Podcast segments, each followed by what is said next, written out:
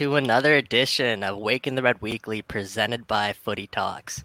My name is Michael Singh, and as usual, we've got a ton to get to on today's show. If you guys are watching, you'll notice I got a new setup in my room, a new background, you know, taking us back to BMO Field because we are nostalgic there. So, gonna give you what we can. Um, but this whole setup actually, it, it cost us. As you, you can tell, we're, we're down Mitchell Tierney we no longer can afford Mitch's high salary because of the setup. So that's kind of the offset there. Um, Jeff, Jeff, what are your thoughts? How you doing, man? Well, I was gonna. I mean, you spoiled my joke. I was gonna say Mike gets one dose and he's already back at BMO, like you know, like we want to be. So, uh, uh, no, looking good, buddy. Looking good. You got your your Leafs hat on. Uh, we can put you, you know, that green screen is going to come in handy when it's time to redo the uh, the opening of the Michael Singh injury report. So Long may it long may it rain. Jeff's mind's already racing. You know, he's coming up with a bunch of ideas. I got um, ideas, um, man. That's me. Yeah, there you go. On today's show, obviously, we're going to be joined by Ben Steiner, who is our Toronto FC 2 beat reporter. And if you guys caught any of his work so far on Waking the Red, he's done some great stuff for us.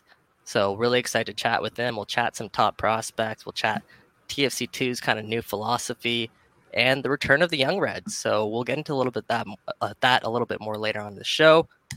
Um, before we start, it is the one year anniversary of the death of George Floyd. Of course, he was murdered by uh, Minneapolis police, and I think you know today's a, a good day to bring that back up because, of course, it is the one year anniversary, and we've had conversations about you know that space on our show about you know diversity, equity, and inclusion and how we are making strides towards making this this world a better place in general.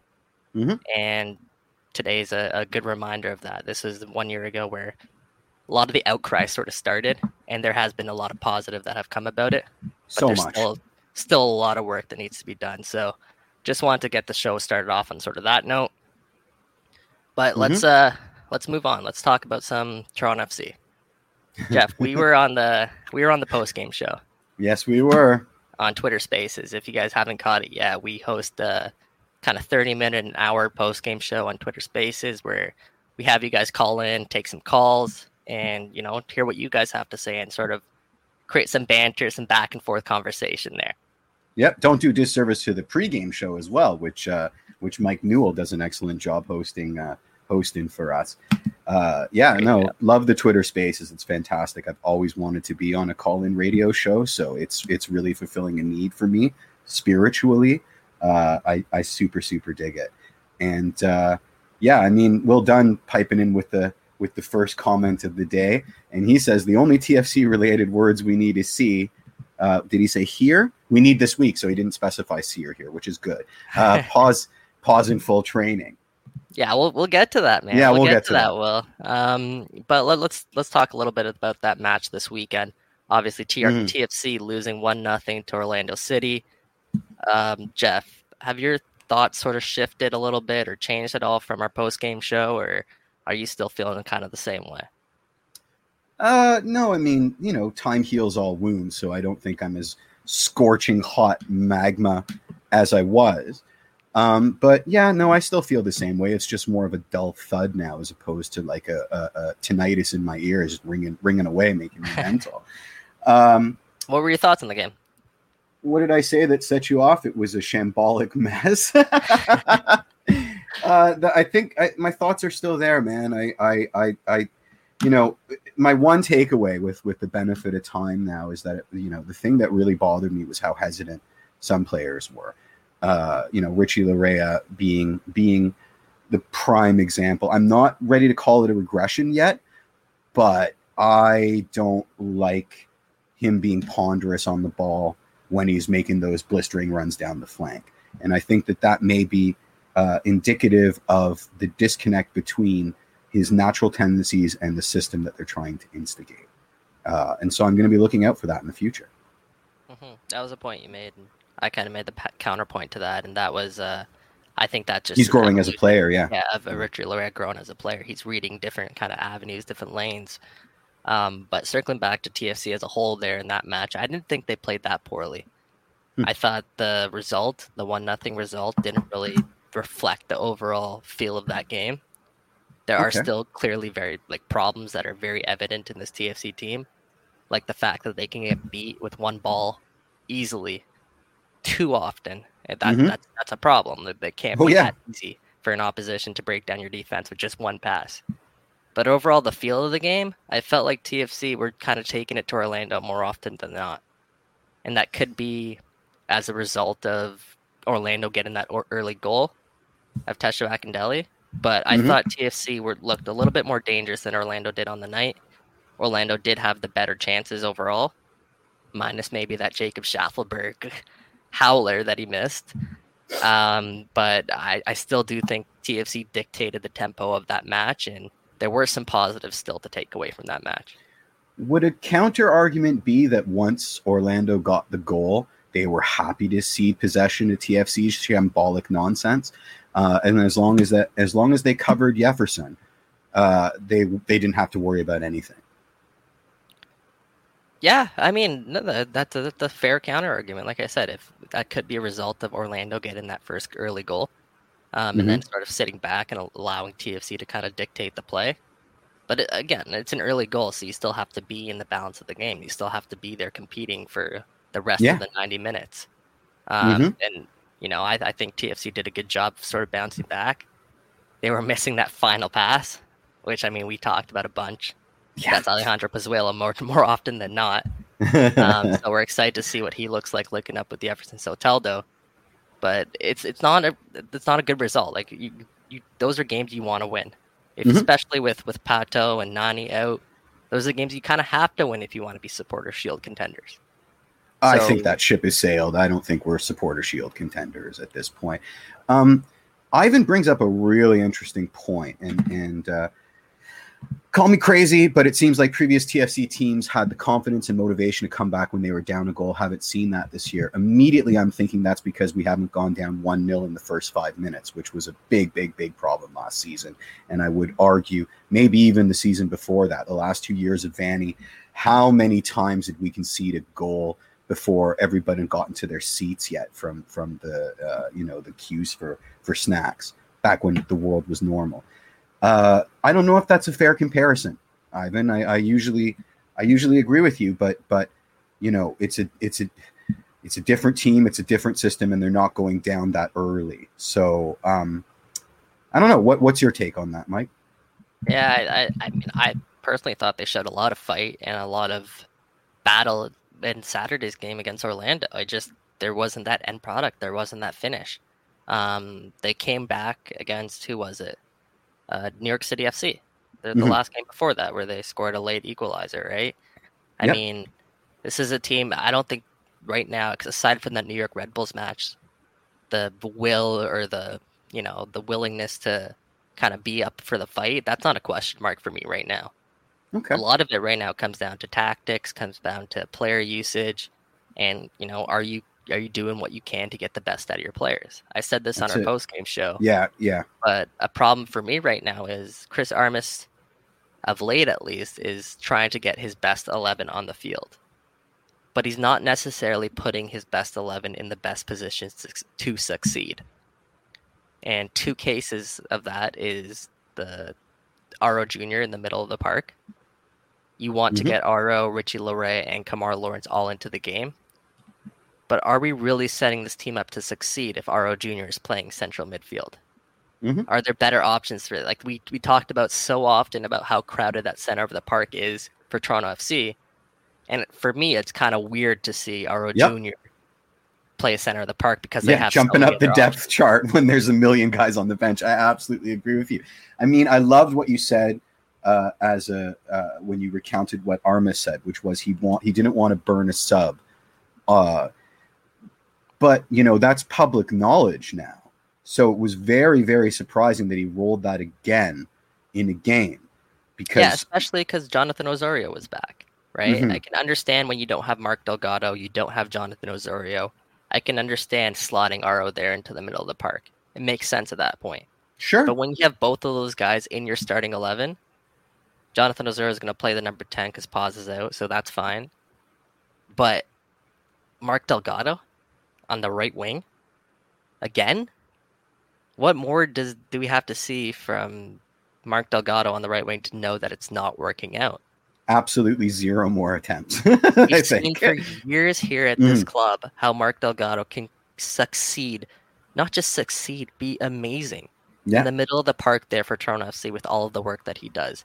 Absolutely. Talk about TFC being a pressing team, about a team that gets after people, gets their sticks their foot in for a tackle. That's been Mark Delgado's identity for years for this club. And right now he's not being put in a position to succeed. There are other yep. options you have there on your bench that you could have played at right wing, at right midfield. But mm-hmm. I don't know, man. I don't know. Nico's uh, commenting yep. here in the chat is I would have put Soteldo as as or Cam and put Ozo on the wing, Auro in the middle. It has been great so far. I mean, like he hasn't been bad. I, I even tweeted that out. I don't think Auro's been bad in the middle of the park, but I think it's not setting up the other players for success. Yeah, like I said, yeah. a Mark Delgado. He's he's mm-hmm. become mm-hmm. um, the person who has had to you know vacate his center of the park position because Auro's going to be playing there as central midfield. Yep. I don't think Auro's been bad again but he doesn't come with a lot of high expectations there in the middle of the park. You don't you don't really rate him the same as you would rate a, a central midfielder. You kind of understand that he is a fullback playing center mid, and you're kind of judging off that. At least I am. No, I am too. Absolutely. Absolutely. Right? I don't I don't expect him to do all the work that a central midfielder does, but as a fullback playing center mid, I think he's done outstanding. I just think there yep. are better options you can kind of throw there. One hundred percent um, at central midfield. Um, let's move on quickly and Sure. Two other positives that were from that match that I want to quickly talk about was Kemar Lawrence and Jefferson Soteldo. Let's start with Jefferson. Jeff, what did you make of Jefferson, Jefferson's performance? I, I I feel bad for the guy uh, because, and I said this on the post game show. You know, there he's got a lot riding on his shoulders right now, and not a lot of it makes sense. I don't like that he's now been he's now the Seba. You know, just get the ball to, to Jefferson and hope for some a, a measure of individual brilliance. Um, it's not necessarily fair, and it doesn't. It, it's not. It's not playing to his skill set because he's not a finisher. I mean, he might be a finisher in MLS because the the level is that much lower, but you know he is he is used to playing that that final ball for somebody else. Um, you know, uh, I I feel bad for him because he's because he needs to break the deadlock. Uh, you, you, know, he needs to score a goal to get the albatross off his back. Um, and I also don't like how we're we're treating him like he came in injured. You know, this this whole conditioning him. If anything, did we condition pause when he came off the back of an entire Belgian season? We didn't. I mean, Jeff played number 10 for Santos, and it hasn't been that long since he was wearing a Santos shirt. So getting him acclimated it's not making a lot of sense to me. I, and and and then it starts raising questions about stubbornness and the coaching staff or the medical staff stubbornness from the player. Uh, these are questions i don't want to have to ask. Uh, so so that that bothers me a little bit. Yeah um i i kind of agree with you there. Is i was kind of scratching my head a little bit why we are um easing Jefferson Soteldo into the lineup, I guess, because as you mm-hmm. said, he was coming off a full season. This is a guy who played a full 90 not that long ago. Exactly. Like the first match, I can understand. The second match, okay. But by the third match came around, I'm, I'm asking why can't we go the full 90 now? Is that because yeah. maybe there was two matches in the same week, whatever the reason was? But positive news is I think last match was the first time we did see Jefferson Soteldo go the full 90. So that that's kind of he he has that under his belt now. I think moving forward, Jefferson Soteldo won't be really coming off this field. Uh oh, did you um, see Ivan's uh, Ivan's message? Let's hope he's okay, as he just posted on his Instagram story, getting treatment on his knee with prayer emojis. I haven't I haven't seen that yet, but back to what Jefferson was sort of doing yeah. in that match. I mean, I think we all witnessed it. He is he was the best player on the field for Toronto FC. The yeah, guy's a, he, his hustle was was pretty fantastic. Hustle, yeah, yeah but also his one v one ability. Oh my his God. ability to take players on and beat players off the dribble, like that's such a talent, especially in this modern day football.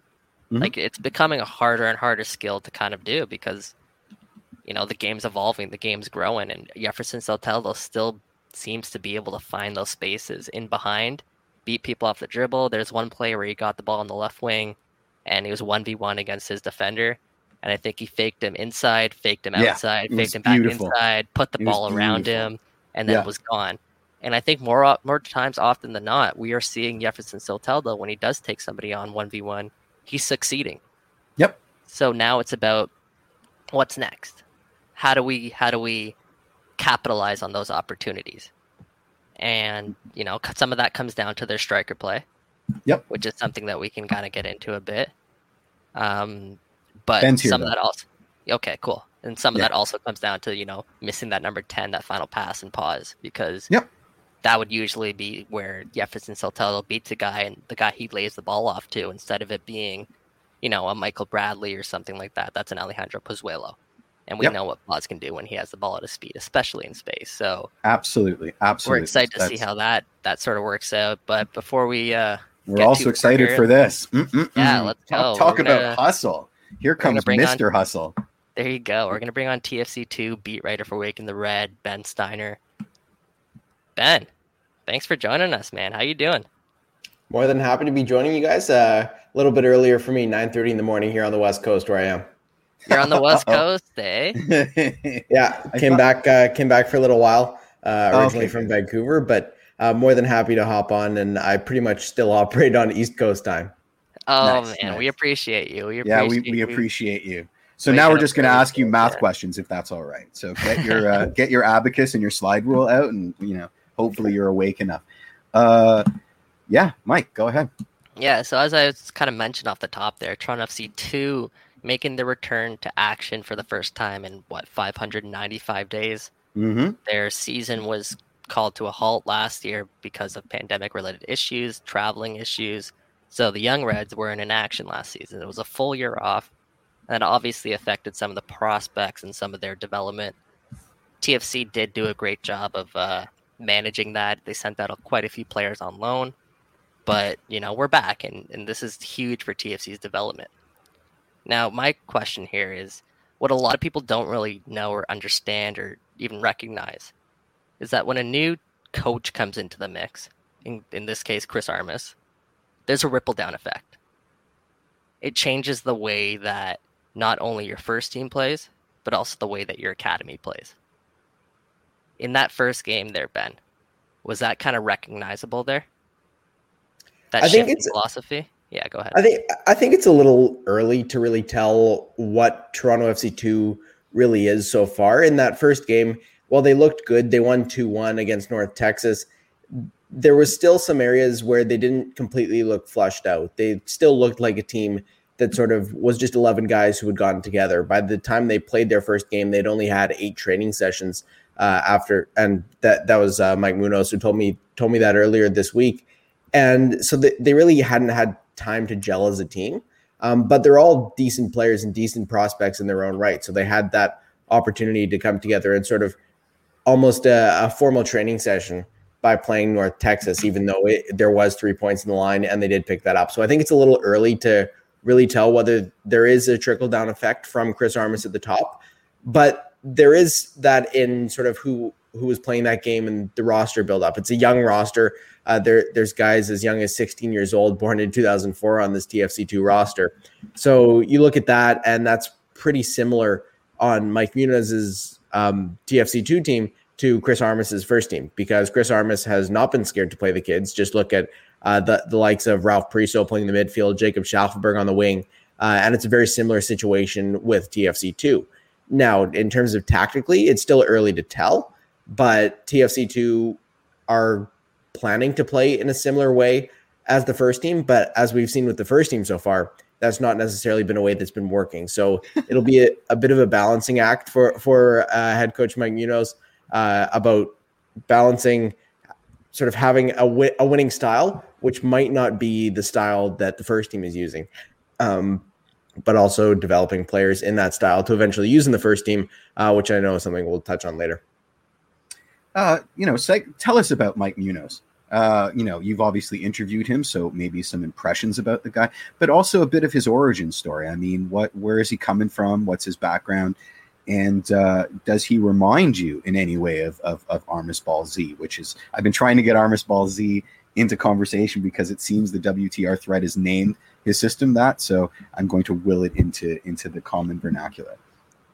Yeah, well, Mike Munoz has a, a, a decent coaching record. He's been uh, with the LA Galaxy for a little while. He was the LA Galaxy too for a little while as well uh, as their head coach, and he was successful with them. Not overly successful, but uh, certainly decent. And he has a bit of a history in developing players in the LA Galaxy system through the academy and then the USL, and now uh, onto the first team. And now he comes to Toronto, and he was with Toronto uh, in early 2020, uh, planning to lead them into the 2020 season, and he never got to do that. So he's mm-hmm. not a guy who was brought in by Chris Armas. He wasn't a guy who was brought in to sort of have that style all the way through the club, but he was a new guy brought in because they needed a new coach. Uh, and so they did that.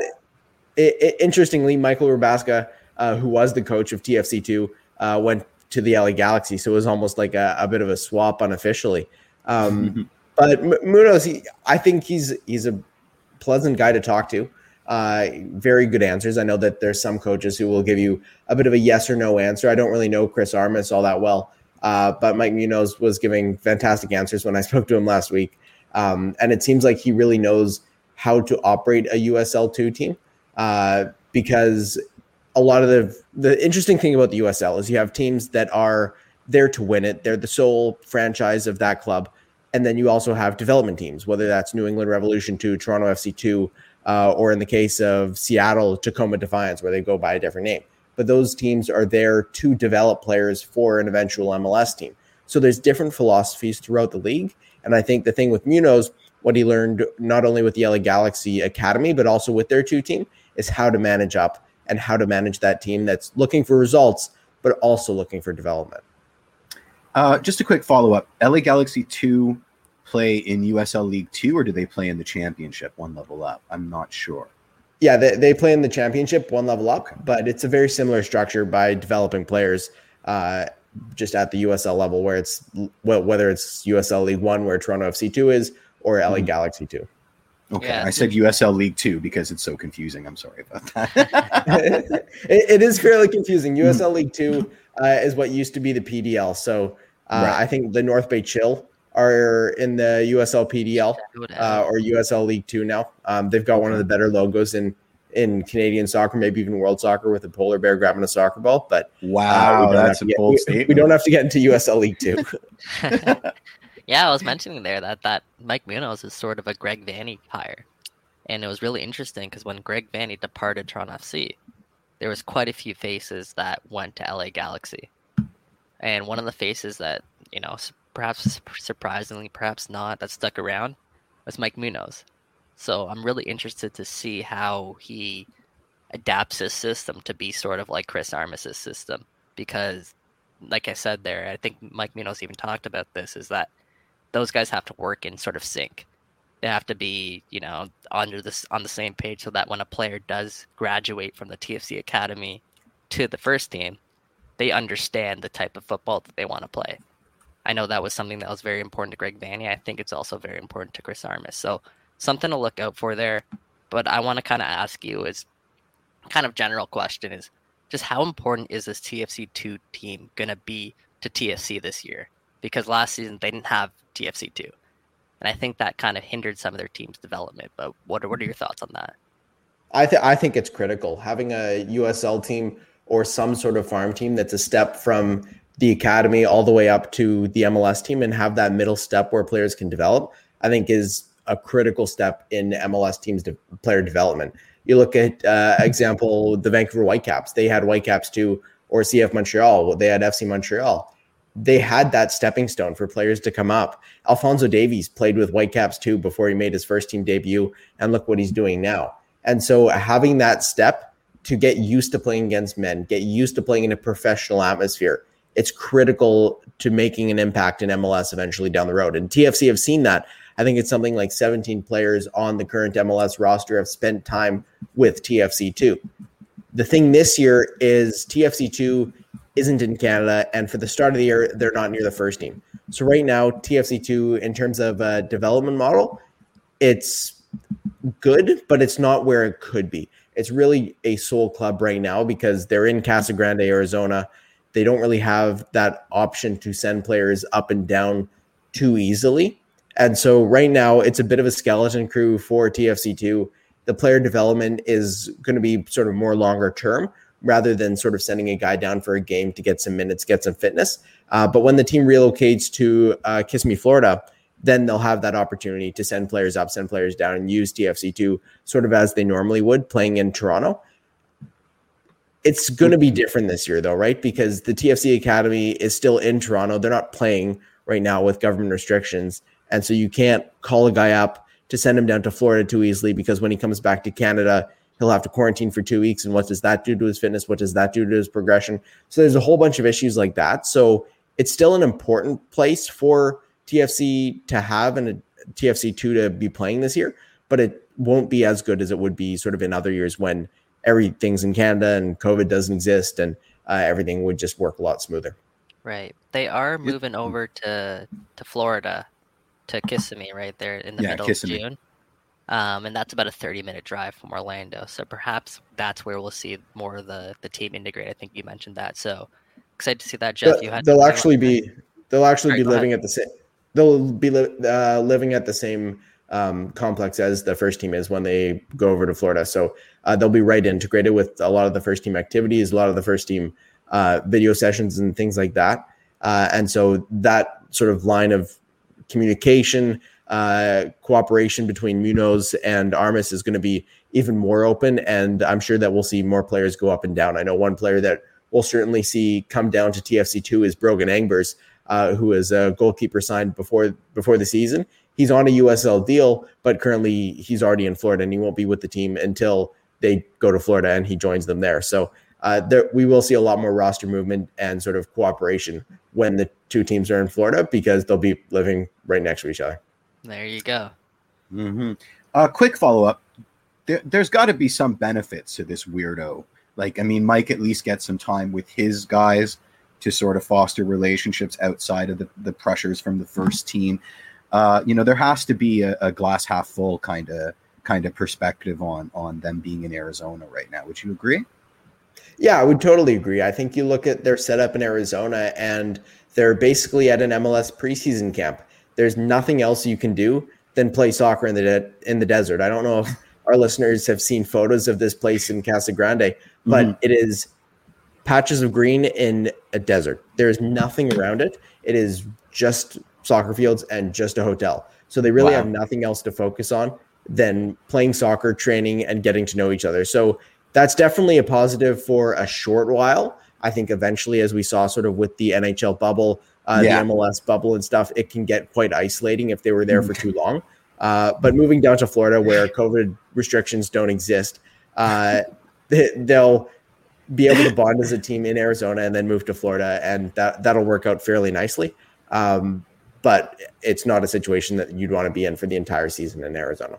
No, sir. No, sir. Um, who do you think is most ready to make the jump to the first team? Uh, Tem- Themi Antonoglou. Uh, it's a tongue twister of a name, but Oh my he God. was fantastic on the first week of the season. Uh, he's a left back, and he's been uh, just stunning. He played 90 minutes of fantastic soccer on the weekend. Uh, the second goal he uh, scored by Garrett McLaughlin uh, was just off a beautiful cross in from Antonoglou, and he was solid defensively. 17 uh, successful passes on on the match as well. Just overall a fantastic player, and I think he's probably ready for the first team. Uh, I know, um, I know Mike sort of pointed him out a while ago on Twitter that he might be ready for the first team, and uh, I think he's he's probably ready for that. If you look at the first team, though, I don't really see much of a place with him at fullback right now. Um, and of course, being in Arizona, he's not going to move up too easily. Uh, but maybe when they're in Florida, he gets a chance at the first team. Can he Yeah. play anything but left back? He can definitely get up the pitch. Uh, Okay. On the weekend, he only played left back, but I think he can pretty well slide in at left midfield. And being as young as he is, uh, pretty sure he's still in his teen years. Um, he can de- definitely adapt to different situations. 19 like or him 20 already. Yeah, Yeah, I like um, him He can play left wing back as well, but I, I personally, I think he's a really good modern day fullback. Um, I think he has some growing to do physically to get ready for the MLS game. But in terms of mentally, in terms of thinking the game, this guy is a baller. Um, I'm excited to see where where he uh, kind of develops, and he's someone to kind of keep a lookout for because there is some competition there at that left back spot in terms of TFC prospects. Because another one coming through the ranks that the club really likes and is really high on that's Luca Petrasso. So it'll be interesting to see if those two eventually kind of battle it out for that first team spot. What can you tell us about Luca, Ben? Well, Luca Petrasso is one of the guys who has experience on TFC too. I think this is his fifth season with uh, the team dubbed the Young Reds, and he was decent on the weekend. I don't think he did anything really exceptional, um, but of course, it's just 90 minutes of soccer. You can't really judge too much off that. Uh, sure, you can jump to conclusions because that's what we do. Um, but you, you, you, can't, you, can't, judge too much off 90 minutes of play. Uh, Petrasso, he's a good player. He's established himself in the TFC system through not only Vanney and starting to do it uh, through Armas and Munoz now. Um, but I, I, didn't see much on the weekend. He's a good player. Um, but right now, just based on one game of form, I would uh, give Antonoglou the nod for a first team call up. Wow. That'll be interesting to see for sure. Um, all right, so we we have also uh, someone who's kind of kind of untouted right now, and a USL League One Player of the Week, scoring both of Toronto C2's goals, their first goals in over 595 days. What can you tell TFC fans about Garrett McLaughlin? Well, Garrett McLaughlin sort of came out of nowhere. He's sort of your classic USL almost journeyman. When he signed, I at first thought that he was sort of mid 20s, late 20s, uh, maybe even early 30s, uh, because just of where he's played in his track record. Uh, came from the NCAA, was a successful goal scorer with Southern Methodist uh, University or SMU for short.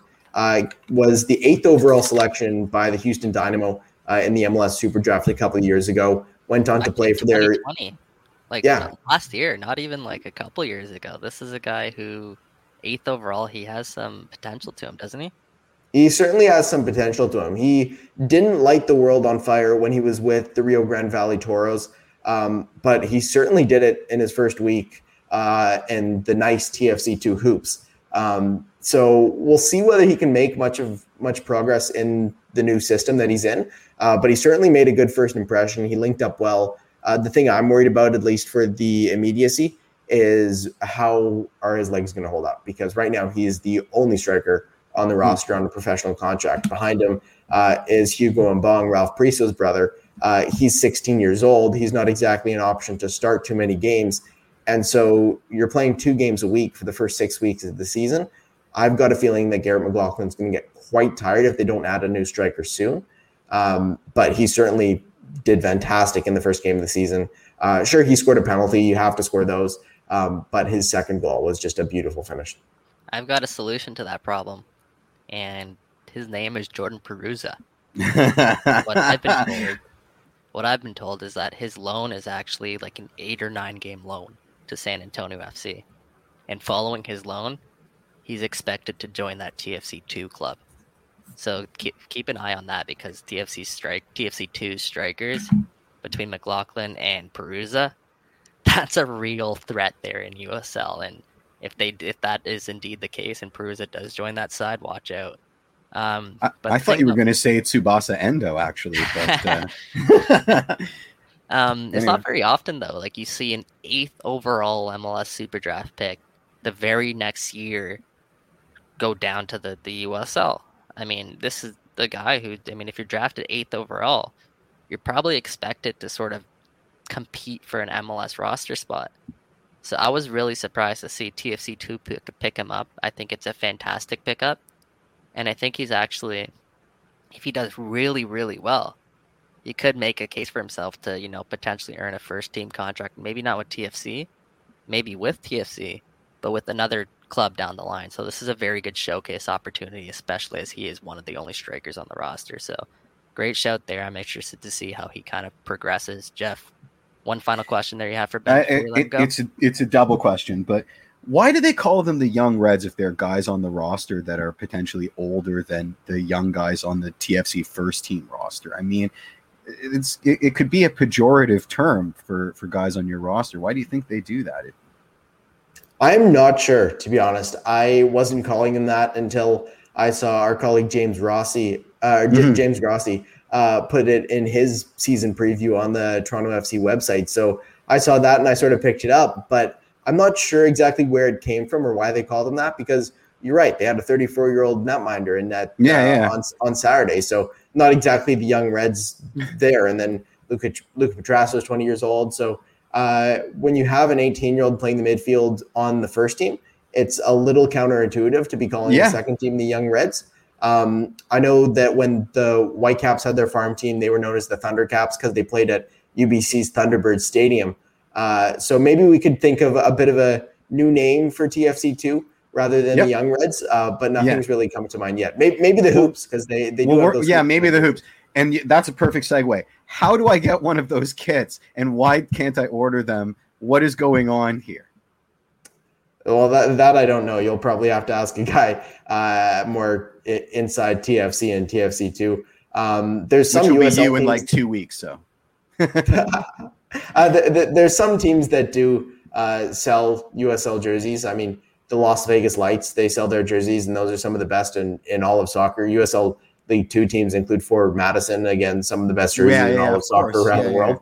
Um, but I've found a hard time finding team finding jerseys for the two teams uh, and the sort of dedicated MLS farm teams.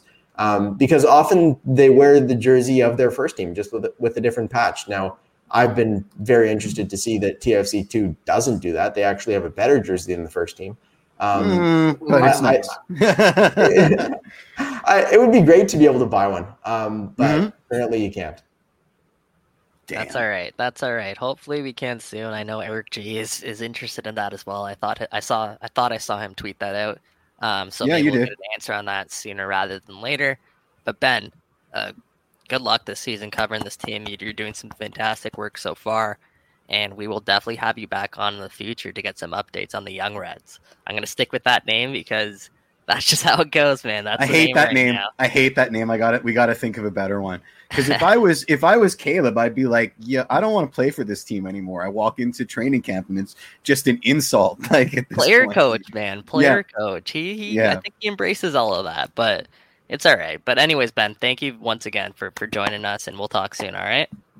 More than happy to join whenever, and more than happy to talk some USL League too, because I think it's just such a fun league. Awesome. Very fun. Thank you, Ben.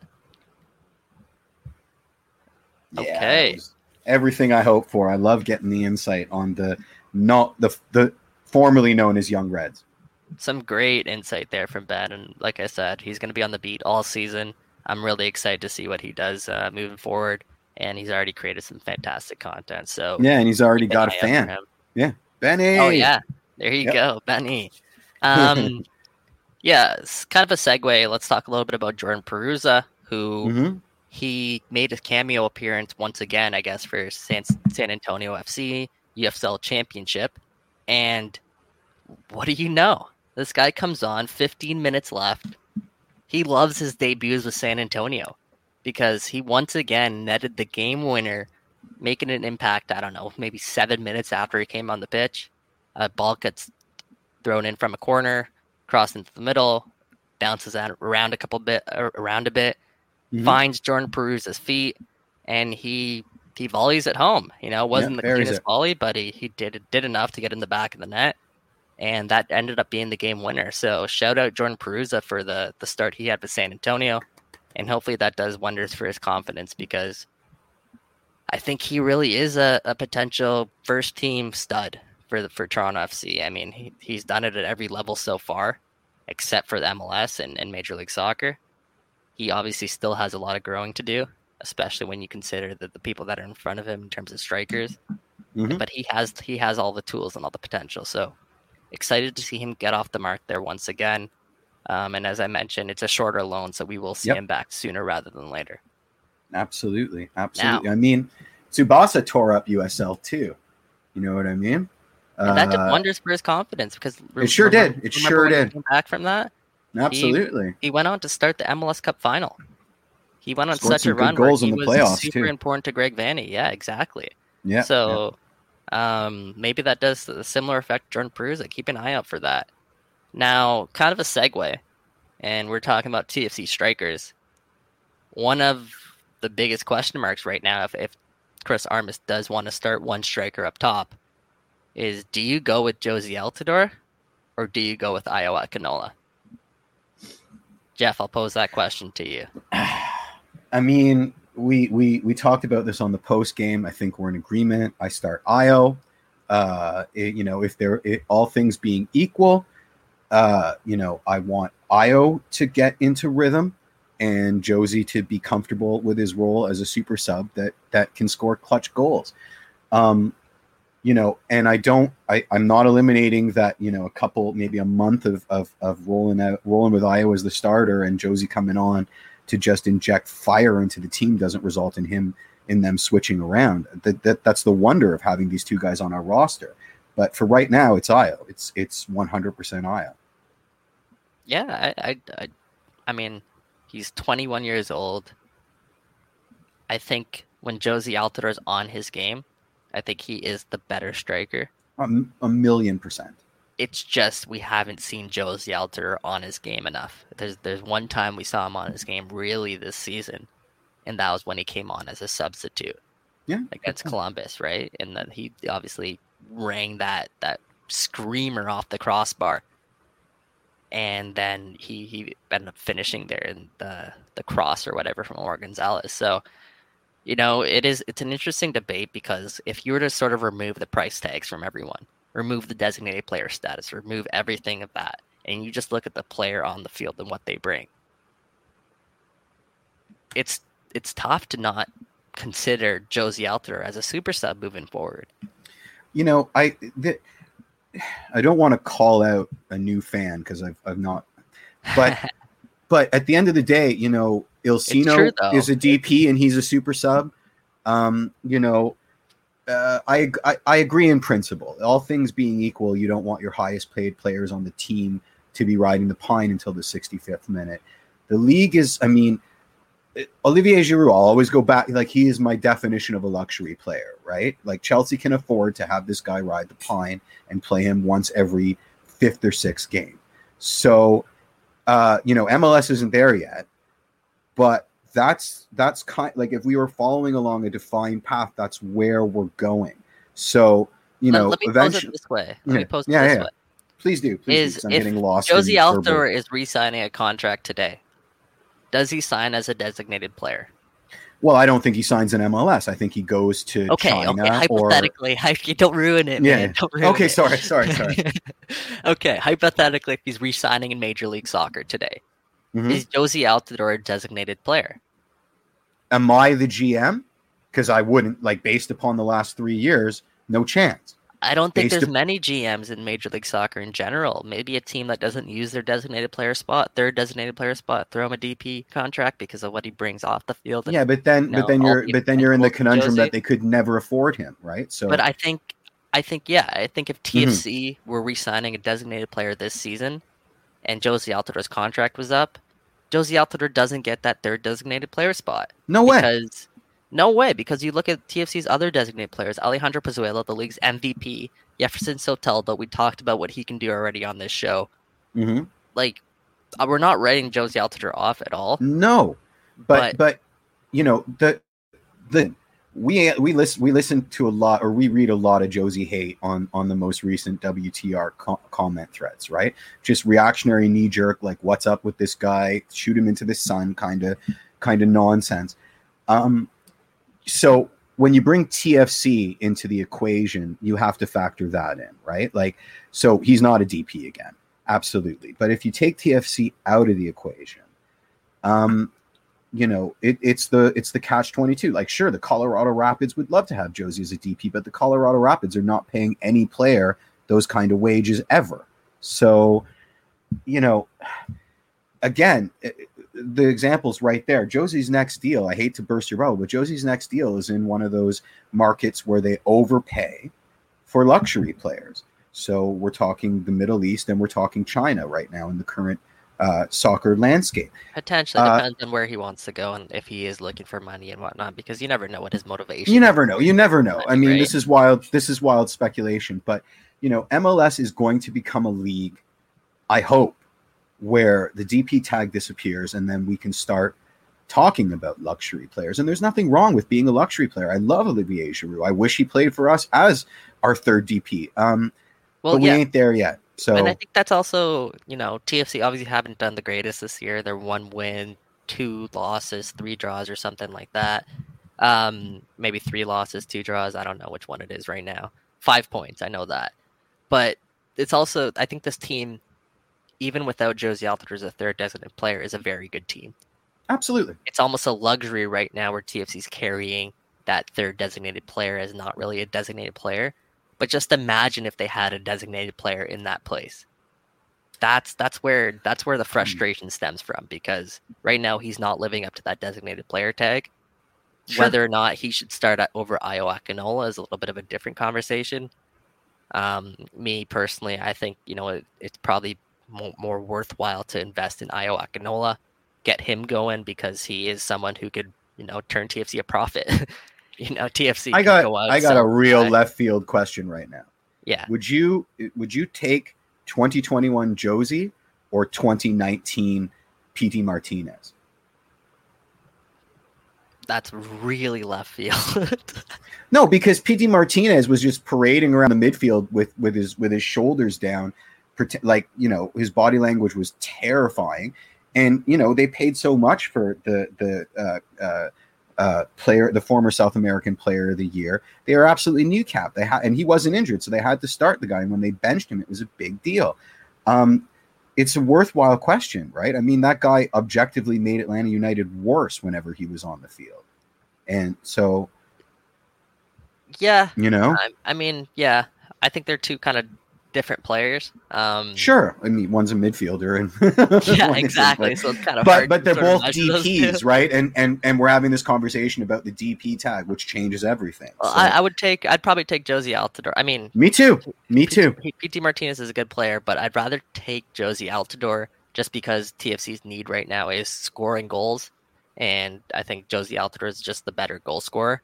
Um, Absolutely. Ivan makes a great point there. Is that you know none of them have got the, the real service so far. TFC haven't played a real number ten there in that spot to sort of you know filter everything through and, and spray balls through, and that's where Alejandro Pozuelo gets, comes into play. So. I think we can roll the the Michael Singh injury report now, Jeff. Sweet. Just let me find it. No worries. uh, do, do, do, do, do. There it is.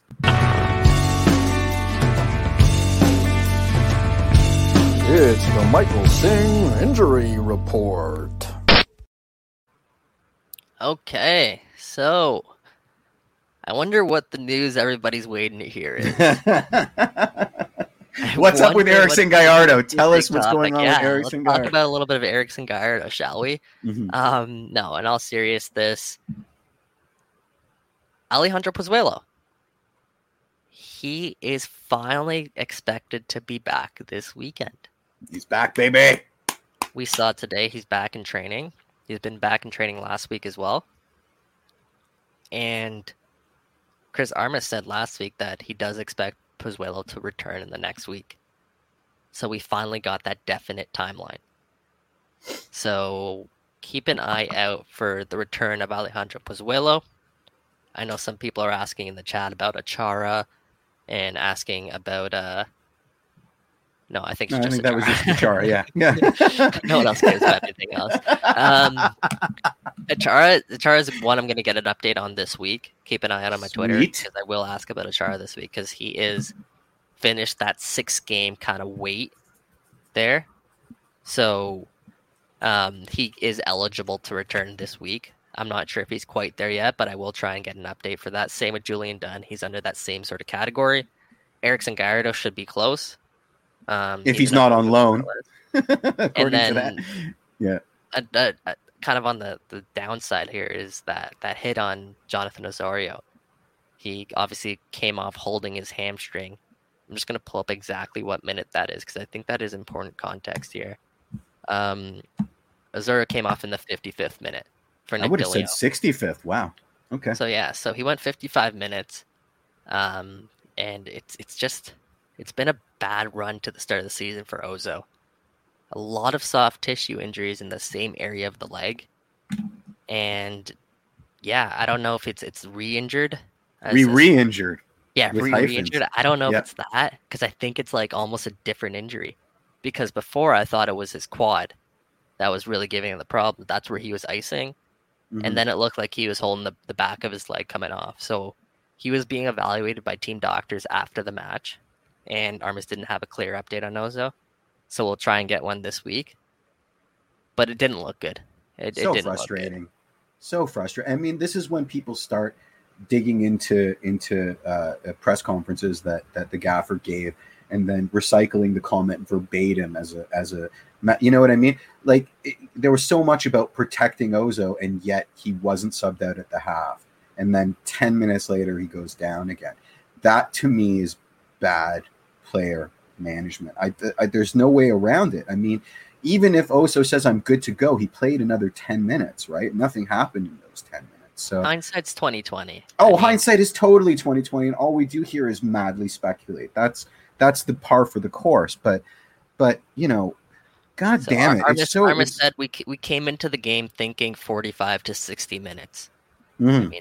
He was fifty five when he got taken. out, Okay. so Okay. it was right in that sort of category. Right in that sweet spot for him to to hobble off. Uh, yeah, exactly. I mean, obviously, in hindsight, we can ask questions about yes, should he have been taken off at halftime? And that's I'm our sure- I'm privilege. sure if That's Ar- our yeah, privilege. Exactly. I'm sure if Armas went back then and he's like, yeah, of course we would have taken him off at halftime. Of We wish we would've course. Of that. course. But like, who knows? The injury is actually gonna act up then. I mean, hmm it, that that's a tough one. I mean, what what can you really do about that? It's, it's it's a different injury too than what he was initially, you know, going through.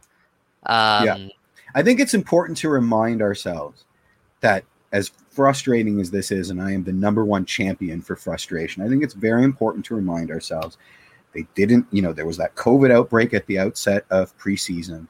This is so far from an ideal situation in terms of fixture congestion, in terms of everything else. And then you add, and this is where I start, this is where I start having the problem. And then you add a new coach with a new system. That to me is like multiplying zeros, right? I'm not saying that we that there was another way to do it, but you had to expect this. Doesn't make it any less frustrating. I don't think we've seen the last of it. I also what? Mhm. I also don't think their injury situation has been as bad of late as people are making it out to be. Nothing's as bad as people in TFC land are making it out to be. Come on, Like- we know that. Talk about, I mean, Dom Dwyer had hamstring tightness, and, Mhm. they were cautious about that, held him out of the match. Um, that should be a small issue. He should be back. Um, Mm-hmm. And then the Ozo, obviously, re-injury is, is a big one. That's probably their biggest slip up so far, in my opinion. okay. And then you have. I mean, look at- look at- been out two months.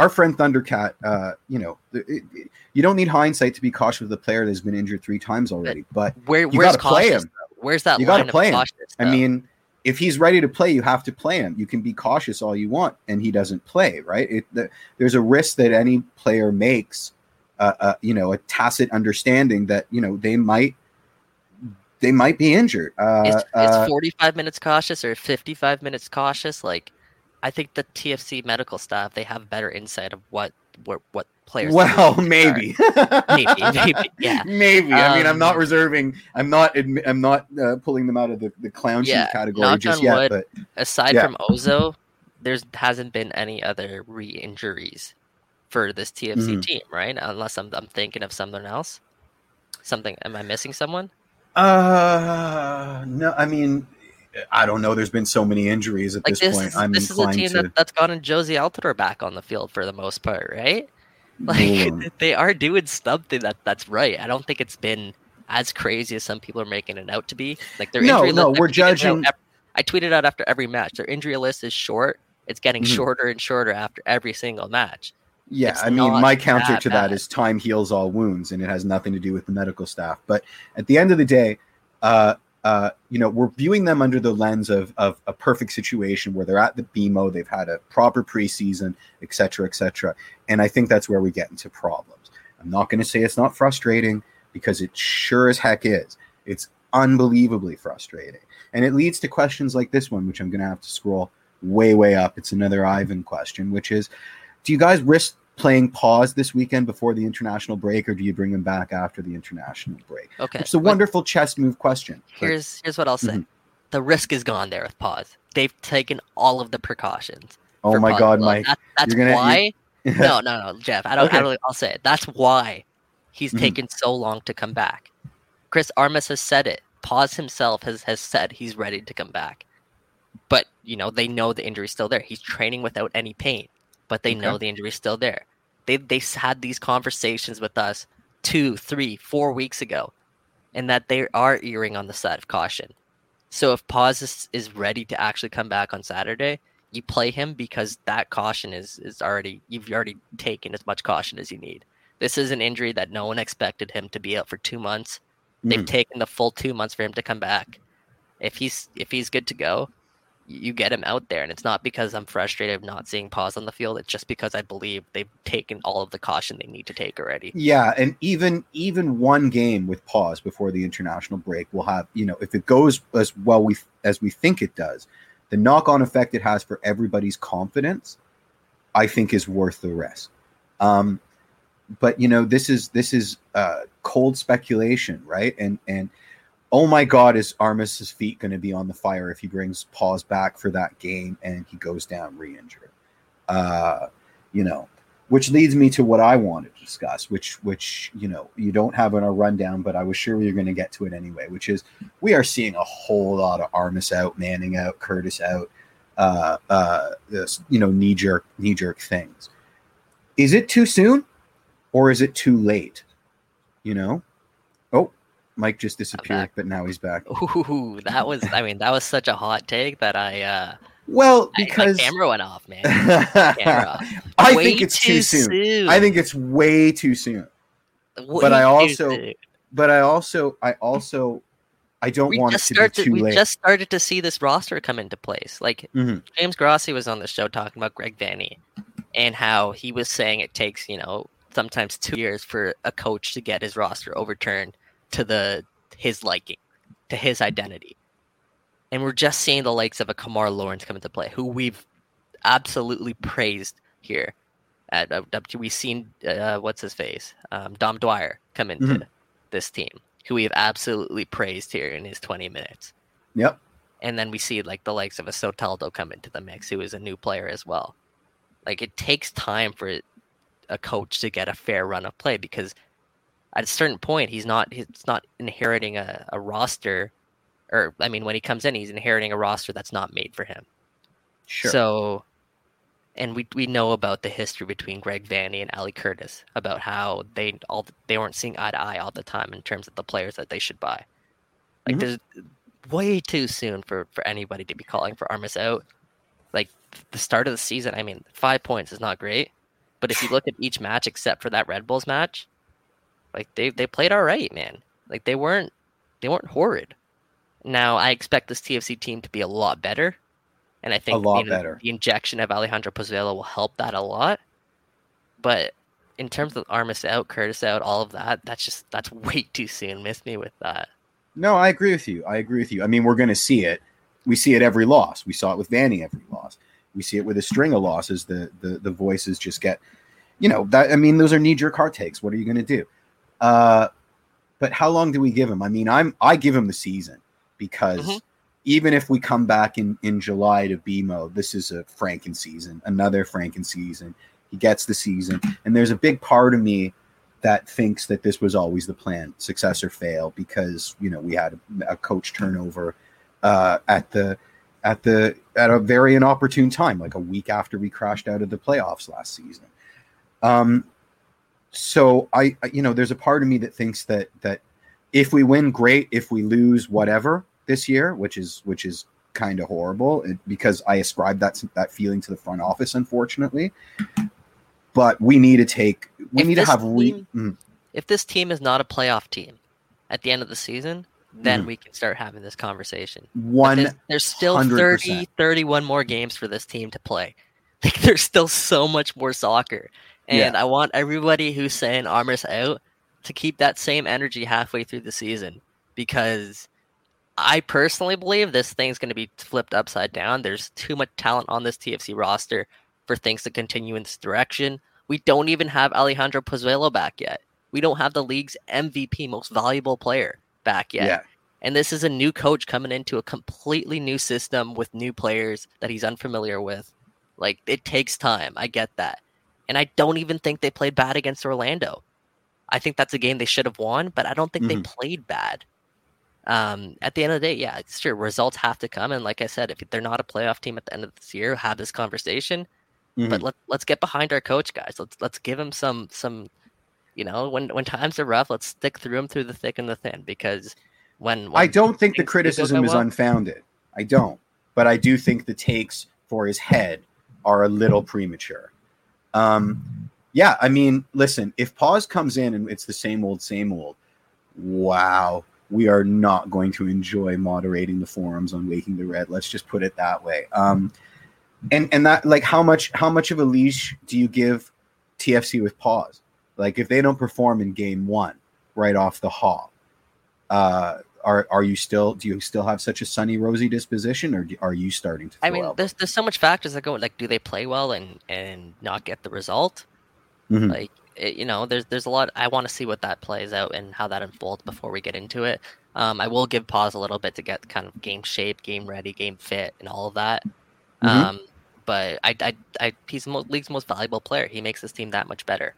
Yep. Um, listen, the question marks are there for Armas in terms of you know certain decision making and whatnot. We started our show by talking about how we don't believe he is getting the best out of his players Mhm. and setting this team up to succeed the best that they could be. But at the end of the day, man, like you got to give this guy time. Like Dude, they're playing- they're pl- they're now playing in a hostile home ground. I mean, we That really too. need we really need to emphasize that, right? Like that the vibe in that place is totally different following this game, right? There'll be fans in the stands for all the games. They're going to be hostile. Uh, you know, TFC plays Orlando, and they were at whatever the capacity that was allowed by the by the state government. You know, the next game where they play Columbus, there'll probably be crickets and like two people in there, and that affects you. It has to affect you. So their their their home ground is now a hostile ground. This is important. I know it's so easy to to forget about all this and just and just go for the easy culprits, but I really do think that we have to consistently emphasize just what kind of uh, just how hard the odds are stacked against them. Um, that too, yeah, it's definitely something we overlook quite often. Is quite kind often. of put put the back of their mind is is the condition that this team is playing in. Obviously, away from home and in a completely different climate in Florida, not in their Mm-hmm. home stadium. I mean, there's there's a ton of factors that you know Armas laid out, you know, a couple couple weeks ago, but no excuses, man. Like like that's the t- that's the philosophy that this team wants to take, and that's I think moving forward, that's what we should kind of instill as well. Yes, we can Yeah. remind ourselves at times that this is this is the reality of what they're going through, but this is also a team I believe, and they showed even last season during the pandemic that Mm-hmm. this is a team that's capable of, of producing results despite the conditions. So I, I think that- it's I think it's weirder this year because they're like in Florida, like someone like Ben said, COVID's over. You know what I mean? Like the general zeitgeist in the state of Florida is that the pandemic is done and people are moving on with their lives and et cetera, et cetera. And you know, when these guys call their family at home, it's like it's like an alien planet, right? Like their day-to-day experiences is that they can do whatever the hell they want and then they call their wives and kids and and it's stress after stress. You know what are we going to do with the second az dose? Like is my kid going to school? Et cetera et cetera et cetera. Um i No, think that we need it we need to have that perspective. Do you know what i mean? It sucks. Sure, it sucks. I want to talk about Im- Ivan's comment quickly. I think we should wrap up soon, but absolutely. Ivan says uh, Armas still hasn't coached his home opener. And the reason why I want to bring that up is because Armas is a guy who talks about energy, he talks Yep. about intensity, he Mhm. talks about passion, pressing, all of that. I think he's a guy who almost his team at least when they don't have a home crowd, that affects them more than some other teams because of the, his Absolutely. values right? So that that is that is a point to also make is that they don't have a home crowd when they're playing in front in Florida. I mean, most of the fans are Orlando City fans. Yeah or they just So- walked in by accident because they thought it was the lineup for space They, mountain they're not but- even taking fans yeah. for their home game because I don't, I don't Mm-hmm. they don't want non TFC fans there. So Mm-hmm. yeah, I mean, Colin saying in the chat excuses, sure, call them excuses because Valid TFC don't- excuses don't that are- that are yeah. but it is the reality as well. Mhm. Um, anyways, before we wrap wrap up, uh, I did want to give a quick shout out to a massive, massive week in Canadian soccer. Mhm. Jonathan David, course, lifting that League One title with Lille. David Best game in a Lille shirt, easily. Yeah, that, he he was insane. 13 times in his first season in France after what was a really rough start, Mm-hmm. um, including some clutch goals against sides like PSG. That tally is a record number for a Canadian in top five European leagues. So shout out Jonathan David and what he's done. Um, David also joins, you know, Jessie Fleming, uh, Milan Borjan, Scott Arfield, Cloé Lacasse, Alphonso Davies, and of course Atiba Hutchinson and Kyle Larin in terms of Canadians who won their respective leagues this season. So Damn. quite, quite, quite a massive year, monumental year Mhm. for Canadian soccer. Too bad I can't buy a shirt. Too bad you still can't buy a Canada soccer shirt, but what Unbelievable. standing year for Canadian soccer. Groundbreaking. I can't even think of the right word that does all of this justice because in my lifetime, like man, growing up here, I didn't think I'd see something like this. At least not this early. Yeah. And I think it, it's going to do wonders for the ripple effect of Canada soccer in terms of painting, paving the way for the next guy, for the Yep. next youngster that wants to go over. We, we've seen it happening already with the United States. We see it happen a bit already with Canada. And Mhm. we're going to start hearing about more and more Canadians abroad. And that's the ultimate goal is getting Canadians at the highest level, getting them on the same level as some of the European clubs. And it'll also have a ripple down effect in terms of Canada on the international stage because they have some big games coming up. And they're going to have some big players playing in those big games. So shout out Canada soccer for what was it'll have a- it'll have a ripple year. effect on on how high I hold myself walking around as a Canada uh, national team fan, right? and there you go. I mean, we we got some swagger now. This is great. Let's uh let's turn it into trophies that we can fill our case with. There you go. All right, guys. On on that note, thank you everyone for for chiming in, tuning in. You guys were very lively today in the comments. Yeah, we really really like it. Always Thank makes for a good show. Yeah, thank you to our producer, uh, Sophie and Kevin. You guys do an awesome job, and thank you for bearing with us. Um, Jeff, amazing job today. We we missed Mitch, but I think He's I getting think his did- job today. Yeah. He's getting his job, so that's all right. We'll give him a pass for this one. Um, and I think we did all right today, man. So Absolutely. thanks for hanging in there, and thanks again for the chat. You guys make this awesome. Thank you to our listeners who listen to this after as well. Um, please support us on Apple Podcasts, Spotify, wherever you guys listen. Like, rate, subscribe.